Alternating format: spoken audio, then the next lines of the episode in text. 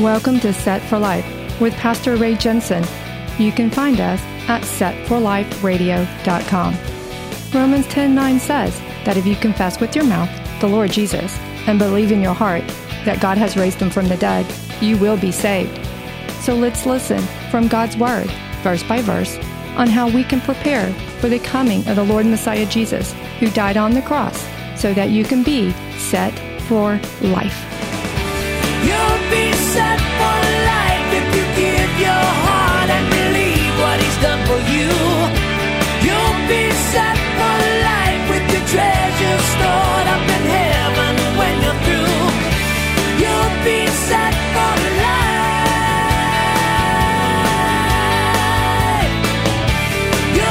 Now, I love verse 30.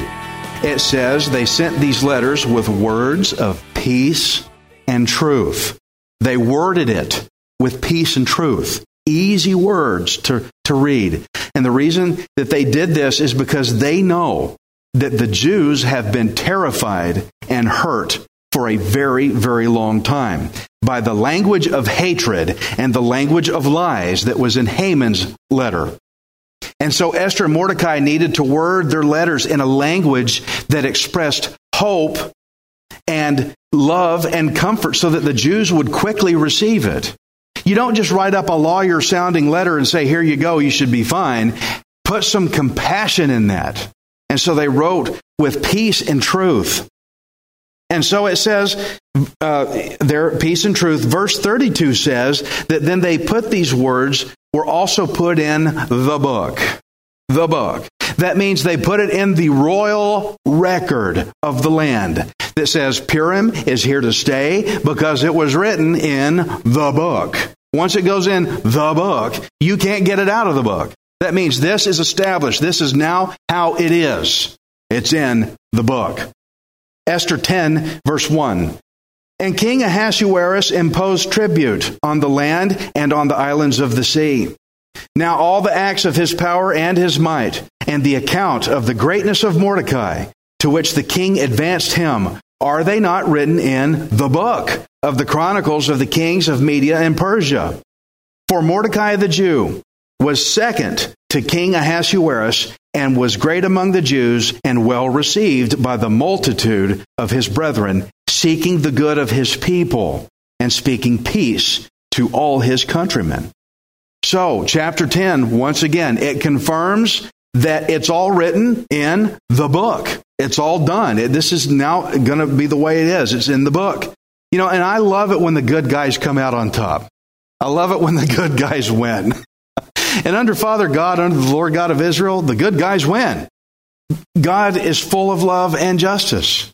Love and justice. That's how they won. Love for those who were righteous and justice for those who were being wicked. He had to execute judgment on them. Now, if you read Psalm 9, David speaks of how God had mercy on him by executing judgment on his enemies. That's one reason. It wasn't just David was so awesome. God executed judgment on his enemies. So God showed love and judgment, and that's how he protects his people. Now, with enemies comes warfare. And that's not just back in that day. You have warfare, don't you? I, I know you do. You're breathing, you have warfare.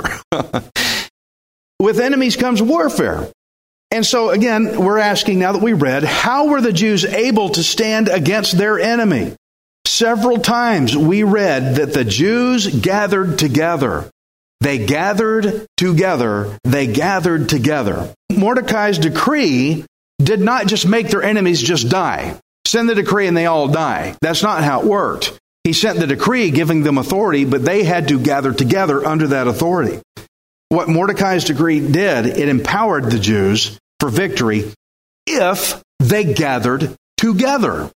Today, there are too many people call themselves Christians, and maybe they are, but they are missing the victory that God has offered them because they won't gather together.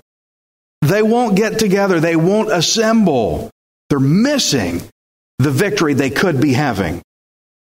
If you claim to be a believer, then understand that King Jesus has declared victory over the enemy. But if you refuse to gather together with other believers, then you're making yourself an easy target of warfare. Easy target. This congregation, any congregation assembling with believers is like a walled city. You're protected. Hebrews 10:24 says, "And let us consider one another in order to stir up love and good works, not forsaking the assembling of ourselves together, as is the manner of some, but exhorting one another, and so much more as you see the day approaching." Guys, we got to get together. We have to assemble for whatever. Assemble, get together. Notice the verse does not say, consider yourself. Do you see that at the front?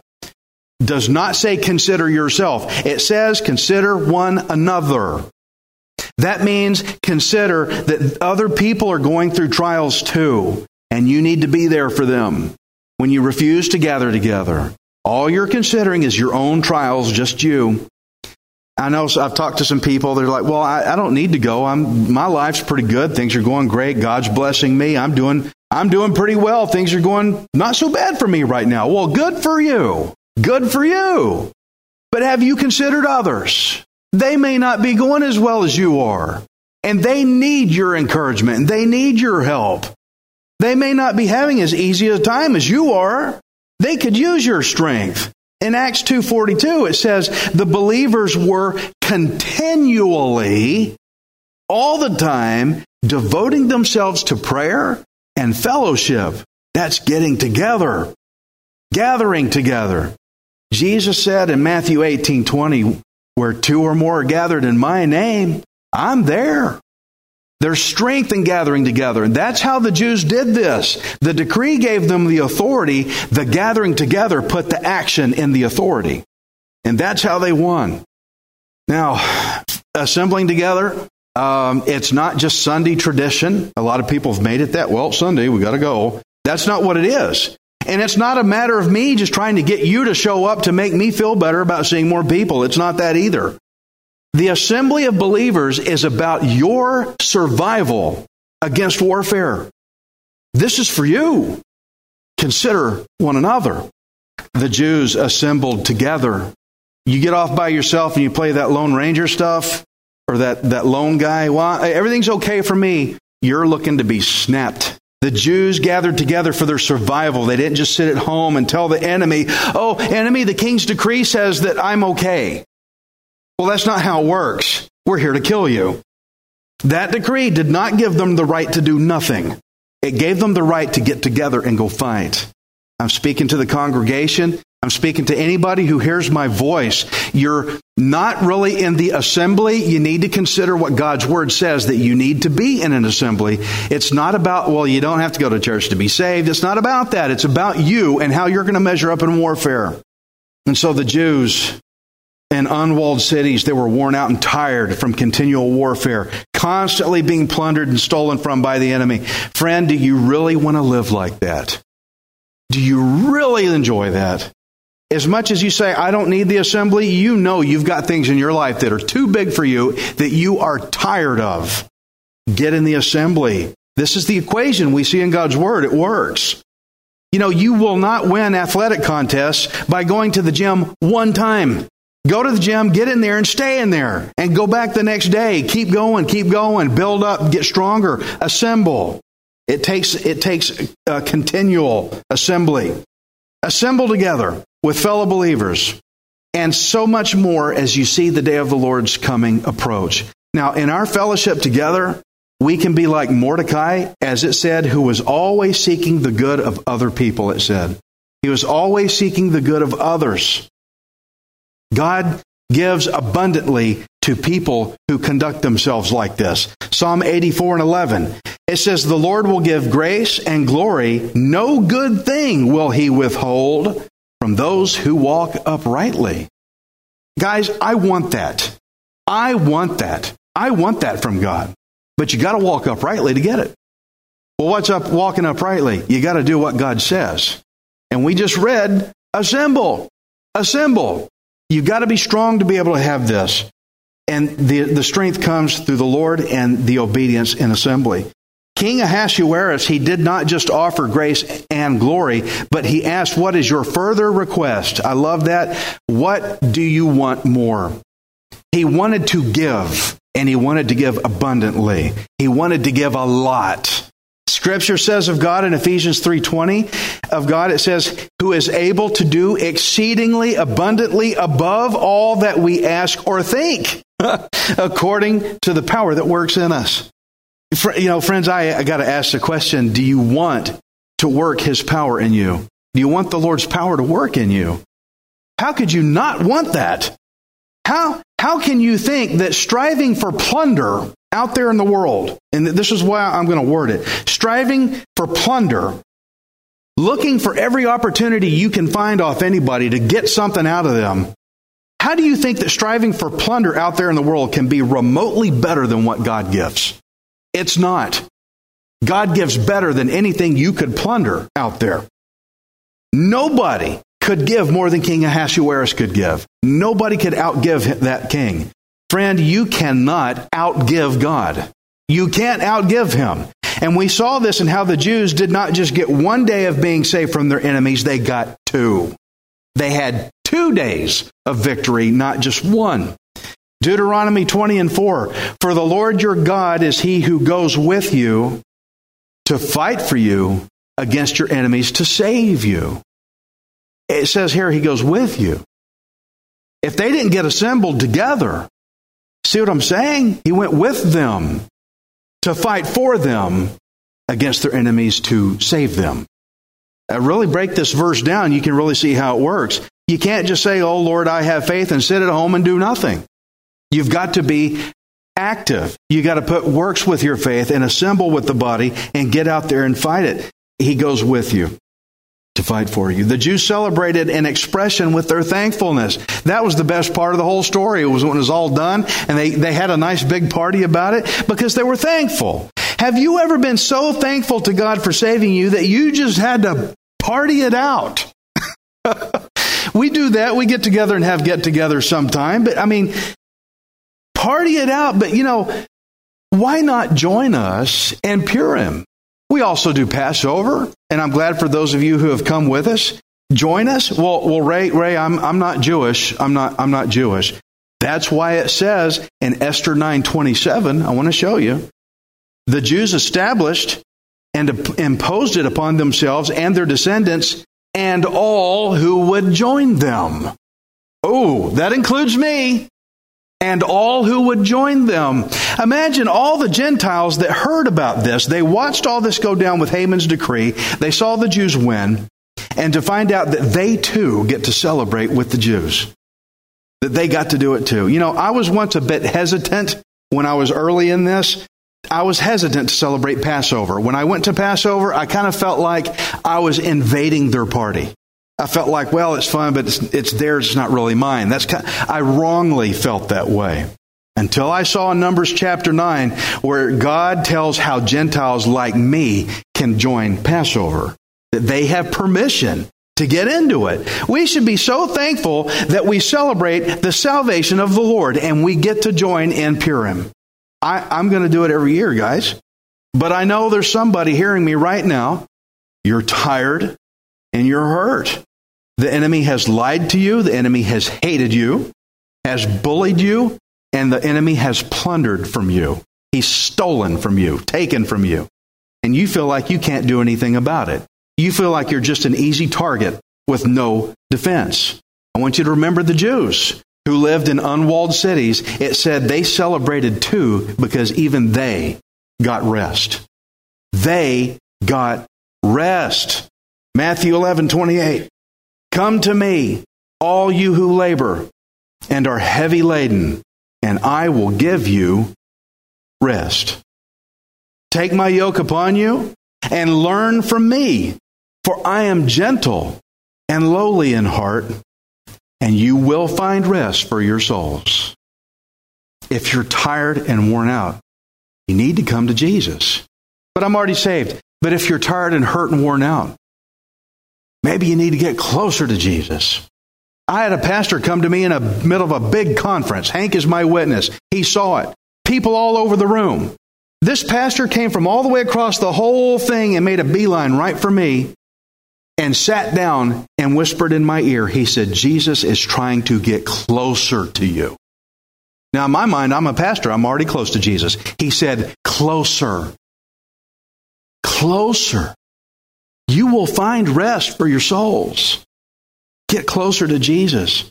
You can find rest in Him. If you take His yoke and learn from me, He says, means learn from me means you got to stop doing it your way and start learning to do it His way. Stop trying to plunder the world for your gain. That'll only bring you to your end like it did Haman. You, know you're not going to get anywhere functioning like that. It just wears you out. It wore Haman clean out, I'm telling you. Switch to Jesus and you will find rest for your soul. Haman's decree caused the Jews to weep. We saw Mordecai bitterly weeping with sackcloth and ashes. He was so he was so lamenting about it. But God turned their sorrow into joy, did he not? John 16, 20. Most assuredly I say to you that you will weep and lament, but the world will rejoice, and you will be sorrowful, but your sorrow will be turned into joy. Doesn't say might, says will. That's one of them promises of God right there. Your joy. You're going to have joy from sorrow. And how interesting that they named this joyful celebration to be called Purim. They named the joyful celebration Purim after the name of the lots called the Pur that Haman threw to determine what day that the annihilation would come against the Jews. Now, can you just imagine celebrating your salvation by thinking about the device that was used to determine your condemnation? This Pur was supposed to kill us. Now we think of it, and that's our celebration. Can you imagine people doing that? Well, guess what? We do. We already do. The cross of Calvary is the device that was intended to determine our condemnation for us. But because of Jesus dying in our place, the tables have turned. And now the cross, the very device that was used, intended for our condemnation, is now our reminder to celebrate our salvation. When I think of the cross, guys, that, that thing is, is means death. That was execution. 1 Peter 3:18 For Christ also suffered once for sins the just for the unjust that he might bring us to God being put to death in the flesh but made alive by the spirit. So good. I think of what was supposed to kill me and now it's my reminder that I'm saved. Haman's gallows were built high publicly for everybody to see to make an example out of anybody who hung on it. Jesus' crucifixion on the cross was public. He was executed up high for everyone to see, and they made an example out of him. Matthew 27 and 38 says, Two rebels were crucified with him, one on his right and one on his left. Those who passed by hurled insults at him, shaking their heads. You know, Esther had Haman and his sons hanged publicly to tell everybody this is how wickedness is dealt with. That's why they did that. This is how wickedness is dealt away with. Friends, Jesus Christ, He died publicly. God showed the world this is how wickedness is dealt with on the cross. And Jesus, you can be saved because Jesus has already dealt with your condemnation. And when Esther and Mordecai confirmed the matters of Purim, it was written in the book. Remember, they wrote it in the book. Now, if you will confess the Lord Jesus and believe in your heart that God has raised him from the dead, then the matters of your salvation are confirmed, written in the book. Revelations 21 27. But there shall by no means enter it anything that defiles or causes an abomination or a lie, but only those who are written in the Lamb's book of life. It's written in the book. Means this is it. This is how it is. If you're saved, God confirms your eternal life. Aren't you so glad of that? Ah, oh, it's a good comfort to see. I like seeing that. Now, again, I know some of you are hurting, and I know that the world has really beat you up. But I want you to remember how Mordecai and Esther wrote to the Jews with words of peace and truth. With words of peace and truth because they wanted hurt people to receive it. You can't just jam something at hurt people. You got to give it to them with peace and truth. God has written your promise of salvation with words of peace and truth. Because even though He knows you've been hurt, He wants you to receive it. Here's some words of peace and truth. John 16, 33. In me you may have peace. In the world you will have tribulation, but be of good cheer. I have overcome the world. There's your words of peace and truth. To you out there with a broken heart, you're hurt. Would you receive those words? Would you receive those? He wrote them for you. He wrote them for you to be saved. I know you're hurt, but our King fights for his people. You can join the legacy of his family that will never be lost or forgotten. Father, we thank you for what you have said to us in Esther 9. We thank you for Purim, that we can celebrate the salvation of the Jews. And Lord God, I, the Gentile, I get to join in. And this, not just the celebration, but I get to be a partaker of the Jews' spiritual things. And I can be saved too. Thank you, Lord, that you did all this work for us. You came to fight against our enemy and you defeated it. So now, Lord, we gather together to survive this world while we wait for our guaranteed eternal life, written in the book. But Father, some people are hurt and they're not ready to receive because they think it's threatening. They view the gospel as a threat, as more pain. Lord, may they understand that you said that in you they can have peace. There are people looking for peace and they can't find it. To the person out there, you have not yet given Jesus your life yet. He is your only place that you're going to find peace. This isn't just religion. It's not just Bible thumping, as some people put it. It's the whole, the whole fact of reality. Jesus is where your peace is. And maybe somewhere in yourself you kind of know that, but you've rejected it. I'm asking you to receive the words of peace and truth that in Him you may have peace. And so if you're desiring this peace, follow with me in prayer. Here's how you get it. I have sinned, Lord God, against you. I have been an enemy. Lord, turn the tables for me. Save me. Save me. I don't even know how to do it. But as I understand your gospel, you did it for me on the cross. I believe in that. I believe the Lord died on the cross for me, and Lord God, you raised him back up. That means death no longer has mastery over him. It no longer has mastery over me either. I give you my life because I want that, God. I want to walk in victory, abundant victory. I want the authority of the King to live in peace and have victory and have rest. Lord, I'm tired of being tired. I'm tired of being stolen from. I've been living in an unwalled city. Lord, I'm ready to receive a gift. Thank you for giving me a gift. It's new for me. And I receive it. And I'm so thankful for it, Lord God. I will celebrate the salvation you offer me. Thank you for giving me eternal life. In Jesus' name, amen.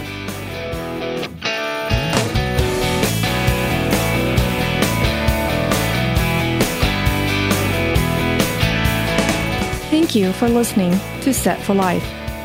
We hope you can join us next time, unless Jesus returns for us first. Set for Life is the radio ministry of Pastor Ray Jensen. We invite you to subscribe to our podcast at setforliferadio.com. Hi, this is Ray Jensen. Thank you for giving me the opportunity to encourage you in God's Word. If the Bible doesn't excite you, then you're not reading it. I want you to remember that you are not worthless. You are priceless. Messiah Jesus died on the cross to redeem you so that you can be set for life.